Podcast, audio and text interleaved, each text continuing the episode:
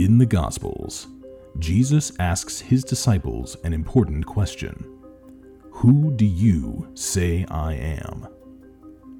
Over 2,000 years later, this question continues to reverberate in the human heart. Some have only given this question a cursory thought. Others have spent years pondering the answer, searching the scriptures, and looking for evidence. This spring, Fiat Ministry Network and Patchwork Heart Ministry team with researchers and experts who have studied the Shroud of Turin to once again pose Christ's question to you Who do you say I am?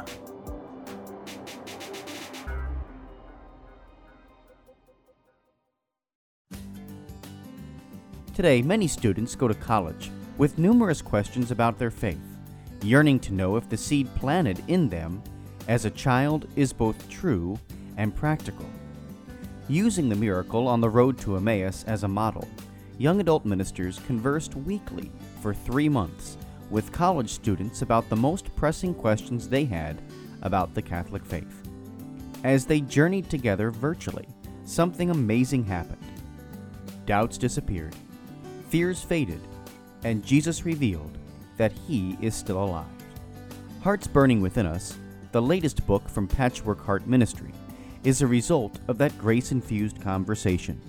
It is the perfect back to school gift for recent high school graduates and current college students.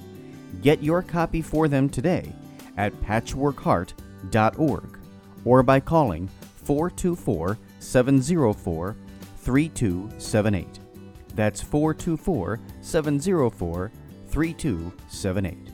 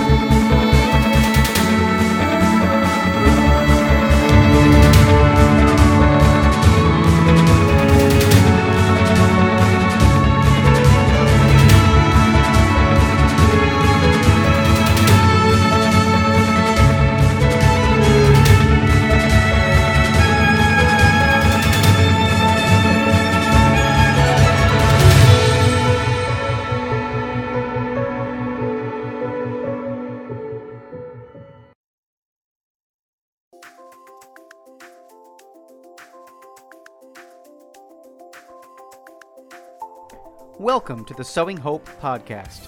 This is a show all about implanting hope in our hearts. I'm Bill Snyder, joined by my friend Ann DeSantis. We're glad you're here for our uplifting conversation about faith and how it sustains our hearts through all the seasons of life. Thanks for walking with us. Hi, this is Ann DeSantis here with the Sowing Hope podcast here on Patchwork Heart Ministry. My co host Bill Snyder is unable to join us this evening, but I have an amazing guest for you this evening. I have Elaine Goldsmith. She is the uh, a clinical psychologist and also an author. Elaine, thank you so much for joining me on Sowing Hope. Well, thank you for the invitation. It's so glad to I'm so glad to be with you. I'm glad you're here with us too. Now, here I am in the Philadelphia area, and you're out in California. My co host is actually right in the middle. He's in Wisconsin, but he's not able to join us this evening. Um, but let's just get right to what you're doing. Um, so, what led you to work on uh, on what you the what the work that you did with love with with your brain, a practical approach to lasting romance? Tell us about that. Okay, um, l- let me get into a little bit about my work with relationships. That's please do. Okay. Um, I've done a lot of different things uh, to try to make relationships work better. Uh, it's been a tough uh, topic, a tough area. Relationships are difficult. Um, the thing that concerned me the most were the statistics and the future outlook for relationships and marriage. I, th- I think most people are aware that only 50% of marriages survive, but 62% of living relationships fail.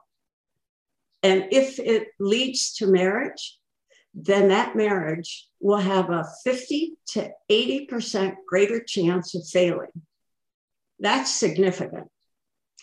Uh, when Pew Research Center surveyed couples in 2019 and then again in 2020, only 53 to 54% reported their relationships were going very well.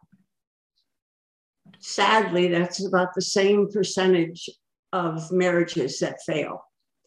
Um, we have 35 million people who are looking for love on the internet and confronted with dishonesty and misrepresentation.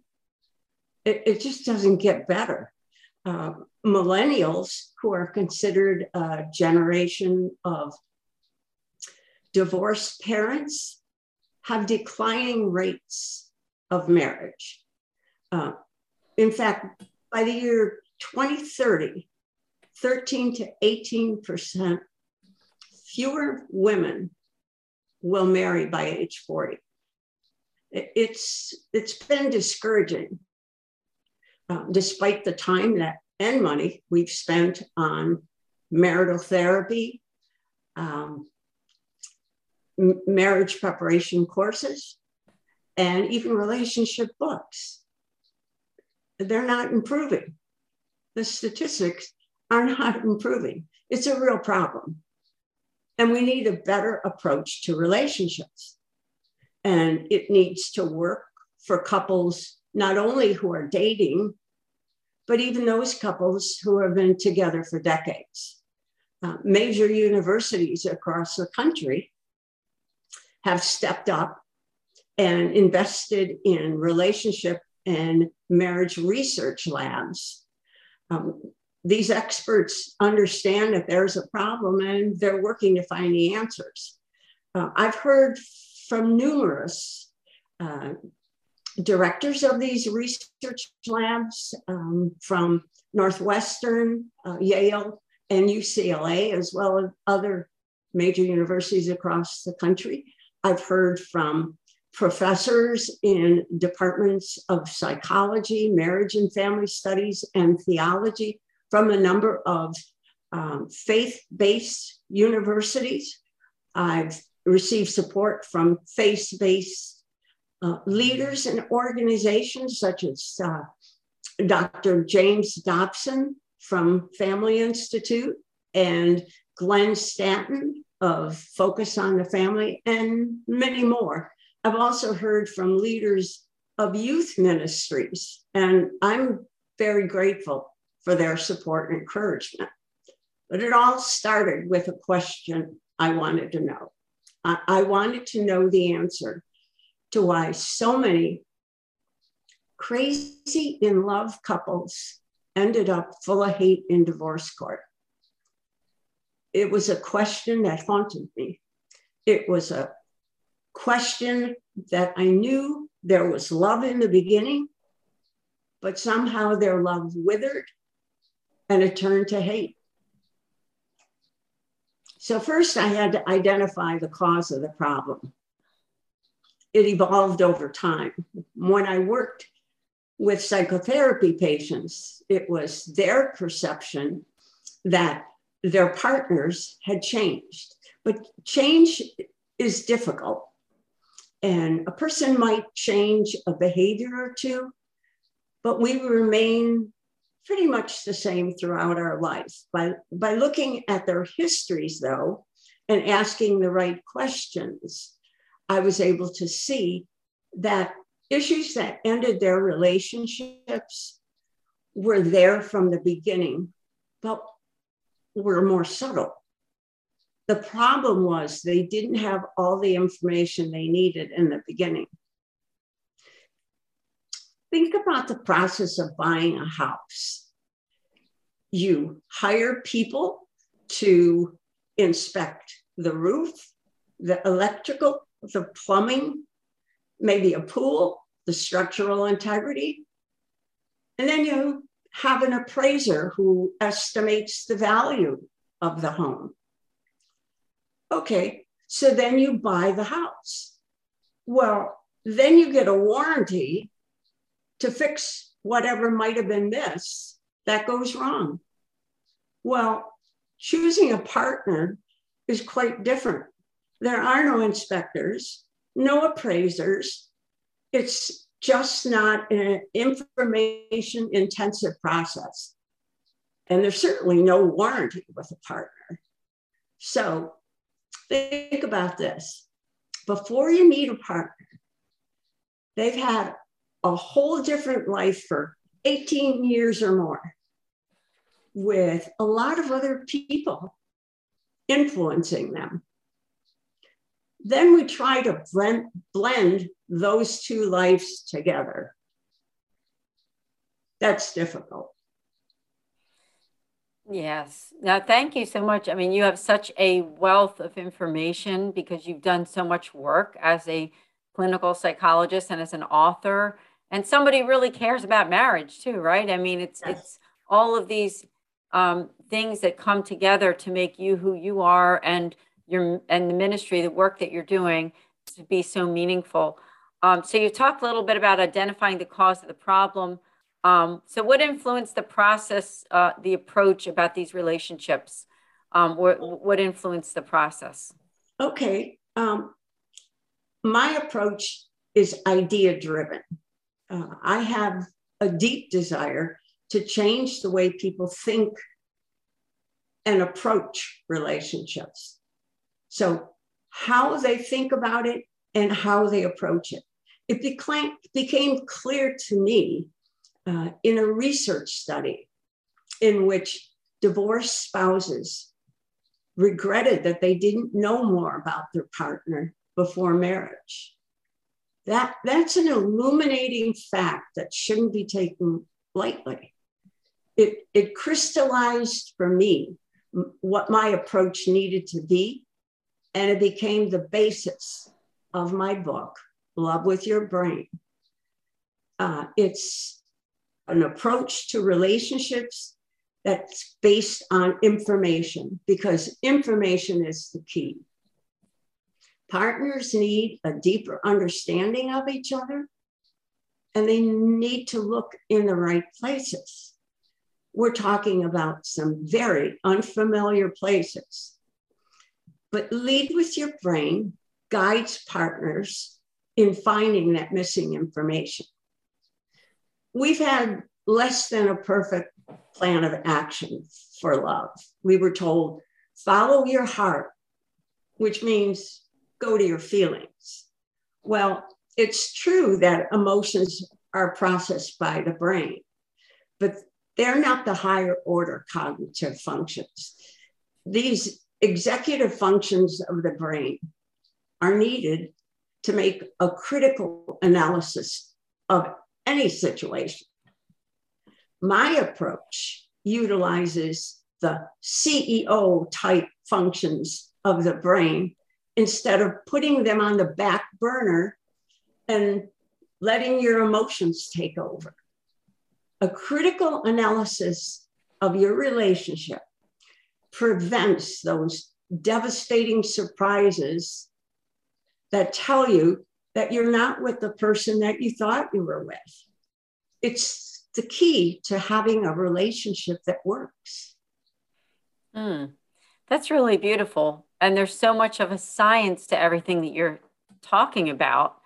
And and and as as you said, I mean, you put so much time and effort into really learning about this, and it question it haunted you, didn't it? I mean, the questions yes. haunted you. Um, and so you talked about that faulty plan of action for love. So, how does love with your brain help relationships? Tell us a little more about how it would help people. Okay. First and foremost, it teaches the principles of effective decision making and improves your decisions. It has three crucial parts. First, It takes a deep dive into who you are and what you need. But it's not about changing you. Second, it teaches you how to know your partner by what they do, not just what they say. Third, it looks at the way you and your partner interact and it enhances that interaction. Love with your brain is truly the closest thing to having a relationship coach. Oh, I love that. A relationship coach. Doesn't everybody need that? Um, what's the typical scenario for a couple? Oh, okay. Well, let's say you meet, you fall in love, you start thinking about marriage, you get married, you have a nice big wedding, and you go on your honeymoon. Once you're back home, you start to feel the pressure of life. And then the anxiety starts to build. Your partner says something that feels like criticism. So you, you become defensive because it reminds you of maybe some negative experience in the past. Now your partner starts to get defensive. It turns into a major blowup because hurtful things, ugly things are now said and done. Over time, you make up, but you've started to build a little resentment for each other. Maybe because of the original conflict, maybe it was because some of the things that were said and done during the conflict. The same scenario will play out over and over again until the love withers and there's no love left. The great thing about love with your brain is that the ultimate goal is to preserve and restore love rather than let it destroy itself. And to let it destroy itself. I mean, think about that. Yeah, that's so much to contemplate, even right there and nobody wants that to happen i don't think. You, nobody goes into no. marriage saying i think i'll get divorced you know? Yes. most people go in with with good intentions. Um, so how is love with your brain how can it help change the statistics? Okay. The first way is by helping people make better choices. Second would be by giving couples a better, better understanding of themselves and each other and identifying and eliminating their issues. Uh, there are a few facts about love with your brain that will help you understand how that's possible. It's multidimensional. It gives you a comprehensive view of the partners in a relationship. It's looking at the whole person rather than parts of the partner. It uncovers the facts as they exist. It teaches the art of knowing what's happening in your relationship at all times. It leads to those better relationship decisions it walks you through the minefields of relationships. And there are plenty of those at times. It uncovers what I call the agitators and destructive forces of the relationship. It considers partners from their childhood experiences to their adult needs. It reveals puzzling and mysterious actions of behavior, and those can be con- covert, where it's difficult to understand what's actually going on. It highlights negative patterns that erode love. It exposes differences in couples' uh, preferences and personalities. It's about evaluating and improving a relationship. It stresses negotiation and compromise where there are differences. In the end, it uses tools and techniques such as introspection, situational awareness, information processing, and behavior analysis toward a better relationship.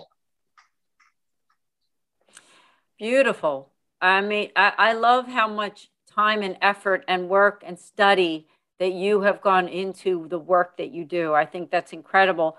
Uh, Bill and I, although Bill is not here with us on this podcast, I know that he is probably very blessed that you're a guest on uh, the Sowing Hope podcast.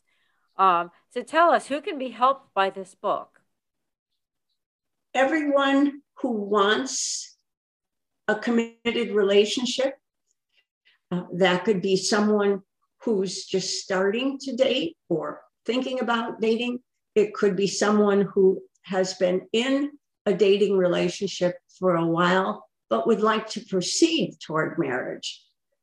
But it's also uh, helpful to anyone who's been in a committed relationship um, who wants to evaluate their relationship or who wants to improve their relationship or marriage.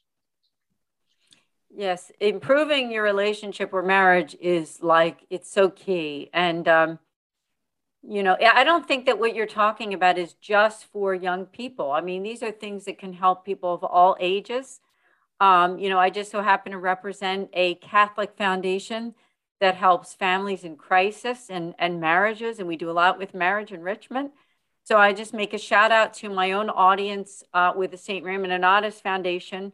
And of course, also this audience of Patchwork Heart Ministry and the Sowing Hope podcast. Because I really do think that your book, Love with Your Brain by Elaine Grossmith, is a, a wonderful book that you should all check out. Um, tell us how would they keep in touch with you after this podcast is over and they, they want to stay in touch? Well, the book's not published yet, but it is in process. So I've created a Facebook group called Love with Your Brain. Interesting title. And I'm inviting your audience and you to join me in the group. I, I can answer questions about the book and have ongoing conversations with the group members about relationships. Uh, so, whether you're dating or you've been in a relationship for decades or married, I hope that you and your audience will join me on In Love with Your Brain and we can share ideas with each other. Yeah, that's beautiful. Facebook great groups are very good for that because it's a way for people to get to know one another um, so please, I ask all of you to do connect uh, with Elaine Grossmith um, on that Facebook group. Now, um, we're not quite over with this podcast, but was there anything else that you wanted to share with this audience about you or about your work? Uh, sure. Uh, something that would might be interesting is um, how did I develop this idea? What did I do once I knew what I wanted to look for? How, how did I develop that? Well, I looked at a lot of research. I read what a, a lot of experts were saying. And one thing that was very interesting was uh, two psychologists who are researchers, Dr. Uh, John and Julie Gottman, found that 69% of couples conflicts were due to differences in their preferences and personalities. And even more shocking than the 69%, these conflicts are unsolvable and perpetual. So that says that if I, for example, uh, love to spend money. And let's say my husband loves to save money. That's a major area of contention. We have a difference in our way of handling money. That's something that will remain unsolvable and perpetual. And in fact, that issue is one of the top uh, issues that ends relationships is money problems. So there are other types of problems. Maybe I like the chips with ridges in them. Maybe my husband likes the smooth ones. Well, those are differences, but those are solvable. Solvable. We can buy both bags of chips. I'll have my rich potato chips like Ruffles. He'll have his smooth potato chips. So that's not an issue. Let's say, for example, he uh, comes from a dysfunctional family and doesn't want to be near a family anymore. I come from a family maybe that gets together or used to get together all the time and big family gatherings, and I want to continue that. That's a major issue that could remain unsolvable and perpetual. Those are what we look at in Love with Your Brain. We look at those differences. We look at differences in preferences and differences in personalities. So, another area that I uh, gathered information from, I was looking for what the experts had to say about how do you make good decisions? What are the practices of making good decisions? So I came across a book written by, again, a clinical psychologist, Dr. David Welch. And he points out that every decision you make should make something you want happen. But there's a formula for, for making those good decisions. You first have to know what you want. You have to know yourself thoroughly. You have to know, well, let's see, do I like uh, grapefruit juice? Do I like orange juice? Do I like water? What do I like when I want a drink of water, for example? You have to know um, what it is, what your goal is. Let's say your, your goal today is to, you're, you're very thirsty, so you want to quench your thirst. Well, what are your options? Well, you could have a bag of potato chips. But if you know your options well, you know potato chips aren't going to quench your thirst. But here's a glass of water and a glass of lemonade. Now, one of those will quench your thirst. So, how it applies to relationships is you have to know everything about yourself and you have to know everything about your partner. Because in the end, you have to know what your goals are and whether that partner is going to end up satisfying what you want and what you need if they're not going to satisfy it, like the salty potato chips will not satisfy your thirst, you have to know that up front because years down the road, it will be a major problem if you're not attaining your goals. So those those two things, those two areas were very influential in writing the book. Hmm. You did such a great job. I'm very excited for you, and I'm excited for this book. And uh, I'm anticipating that our audience will go and check out uh, that Facebook page that you mentioned. Um, we're going to be ending. Is there anything else you'd like to add before we end this podcast, Elaine? Well, I would say start with your um, little mission statement, which I love, by the way sowing hope into broken hearts. Mm-hmm. This is a tough, tough area. Um, we're complex human beings, of course.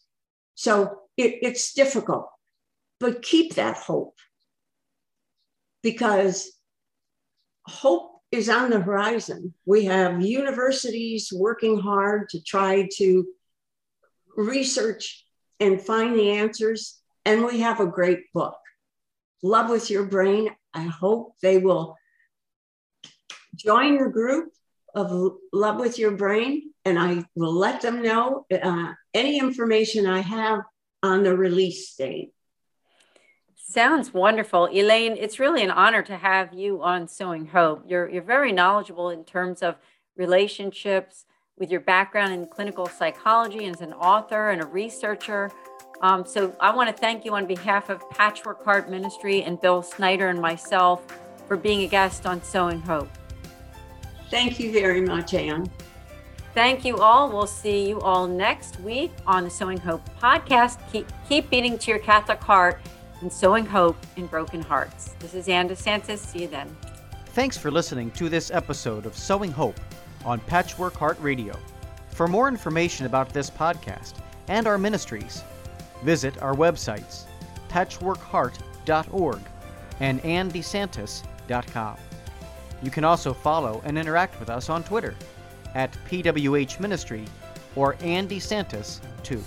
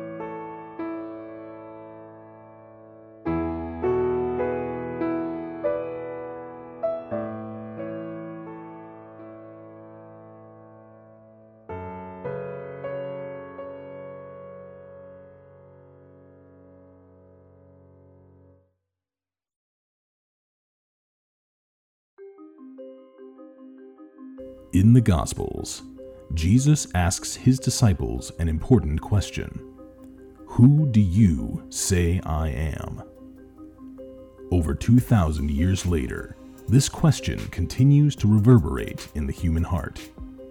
Some have only given this question a cursory thought. Others have spent years pondering the answer, searching the scriptures, and looking for evidence. This spring, Fiat Ministry Network and Patchwork Heart Ministry team with researchers and experts who have studied the Shroud of Turin to once again pose Christ's question to you Who do you say I am?